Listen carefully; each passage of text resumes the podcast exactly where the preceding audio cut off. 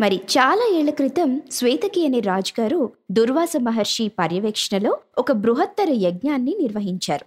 వందేళ్ళ పాటు సాగి దిగ్విజయంగా ముగిసిన ఆ యజ్ఞం వల్ల దేవతలందరూ సంతోషించారు. కానీ నిత్యం హోమగుండంలో ఆజ్యం పోయడం వల్ల అగ్నిదేవుడికి అజీర్తి చేసింది. మొహం పాలిపోయింది. సన్నబడ్డాడు. ఆహారం పట్ల విముఖత ఏర్పడింది. ఇక లాభం లేదనుకుని అగ్ని బ్రహ్మను అర్చించి తన వ్యాధి గురించి వివరించి తరుణోపాయం చెప్పమని వేడుకున్నాడు. కాండవ వనంలో అనేక దివ్య ఔషధాలు ఉన్నాయి. దేవతలకు శత్రువులైన రకరకాల జంతువులు ఉన్నాయి. నీ ప్రతాపంతో ఆ వనాన్ని దహించి ఆ ఔషధుల్ని స్వాహా చేసి జంతువుల్ని భక్షించు. నీ ఆరోగ్యము కుదుటపడుతుంది. శత్రు సంహారము జరుగుతుంది అని అగ్నికి సలహా ఇచ్చాడు.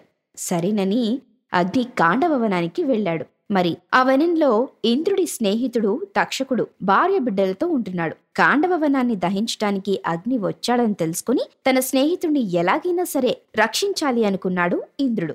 అగ్ని వనదహనం ప్రారంభించగానే ఇంద్రుడు కుండపోతగా వర్షం కురిపించాడు. అంతటితో అగ్ని ప్రయత్నం విఫలమైంది. కోపంతో కణకణలాడిన అగ్నిదేవుడు ఆ వనాన్ని ఎలాగైనా సరే స్వాహ చేయాలి అన్న నిశ్చయంతో వరసగా ఏడు రోజులు కాపు కాశాడు. ఏడు రోజులు కూడా ఇంద్రుడు అడ్డుకున్నాడు. లాభం లేక అగ్ని వెళ్ళి మళ్ళీ బ్రహ్మ దగ్గర మొరపెట్టుకున్నాడు. నరనారాయణులు భూమిపై కృష్ణార్జునులుగా జన్మిస్తారు. అప్పుడు కాండవ వనాన్ని దహించే అవకాశం నీకు లభిస్తుంది. అప్పటి వరకు వేచి ఉండు అని బ్రహ్మ ఉపాయం చెప్పాడు. మరి పాండవులు ఇంద్రప్రస్థంలో ఉంటున్నప్పుడు ఒకసారి అర్జునుడు కృష్ణుణ్ణి తోడు తీసుకుని కాండవ వనానికి వెళ్ళాడు. యమునా తీరాన బావా బావమరుదులిద్దరూ చల్లగాలికి సేద తీరుతూ ఉండగా అగ్ని ఒక ముసలి బ్రాహ్మణుడి వేషంలో వెళ్ళి తన వ్యాధి గురించి చెప్పుకుని సహాయం కోసం అర్థించాడు. వారు సరేనన్నాక అసలు రూపంలో ప్రత్యక్షమై కాండవ వనాన్ని దహించాలనే కోరికను వెళ్ళబుచ్చాడు మరి కృష్ణార్జునులు సహాయం చేస్తామని వాగ్దానం చేశారు కదా? అయితే ఆ సమయంలో వాళ్ళ దగ్గర ఆయుధాలు సిద్ధంగా లేవు.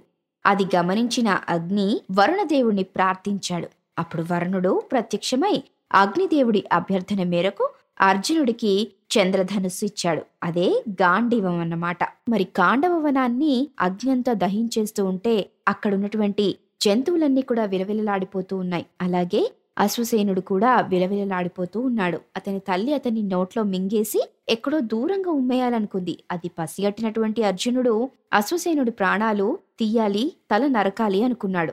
వెంటనే ఇంద్రుడు గాలి దుమ్ము రేపాడు. కళ్ళలోకి ధూళిపోవటం వల్ల అర్జునుడి గురి తప్పింది. అశ్వసేనుడి ప్రాణాలు నిలిచాయి. అది గ్రహించి కృష్ణార్జునులు మండిపడ్డారు. అశ్వసేనుడు తలదాచుకునేందుకు మరెక్కడా చోటు లభించరాదని అగ్ని కృష్ణార్జునులు శపించారు. పాండవ మధ్యముడు కాండవవనంలో కనిపించిన ప్రతి ప్రాణిని కూడా నిర్దాక్షిణ్యంగా సంహరిస్తూ వచ్చాడు. బాణాల గొడుగు చాటున అగ్ని కాండవనాన్ని దహిస్తున్నాడు. అతి ప్రయాసతో తప్పించుకుని బయటకు రాగలిగిన పాముల్ని డేగల్ని అర్జునుడు ముక్కలు ముక్కలు చేస్తున్నాడు. మరోపక్క కృష్ణుడు అసురుల్ని మట్టి కరిపించాడు. చివరికి ఇంద్రుడే ఐరావతాన్ని ఎక్కి వచ్చి స్వయంగా కృష్ణార్జునులతో తలబడ్డాడు మరి దేవతలందరూ యుద్ధంలో ఇంద్రుడికి సహాయపడినా ఫలితం లేకుండా పోయింది. దేవేంద్రుడు ఓడిపోయాడు. కృష్ణార్జునులు విజయం సాధించారు. కాండవ వనాన్ని సమూలంగా స్వాహా చేసిన అగ్ని తిరిగి ఉజ్వలంగా ప్రకాశించాడు. మరి తెలుసుకున్నాం కదా కాండవవన దహనం ఏ విధంగా జరిగిందో? వింటూనే ఉండండి. మన రేడియో మన సంగీతం మన సంస్కృతి.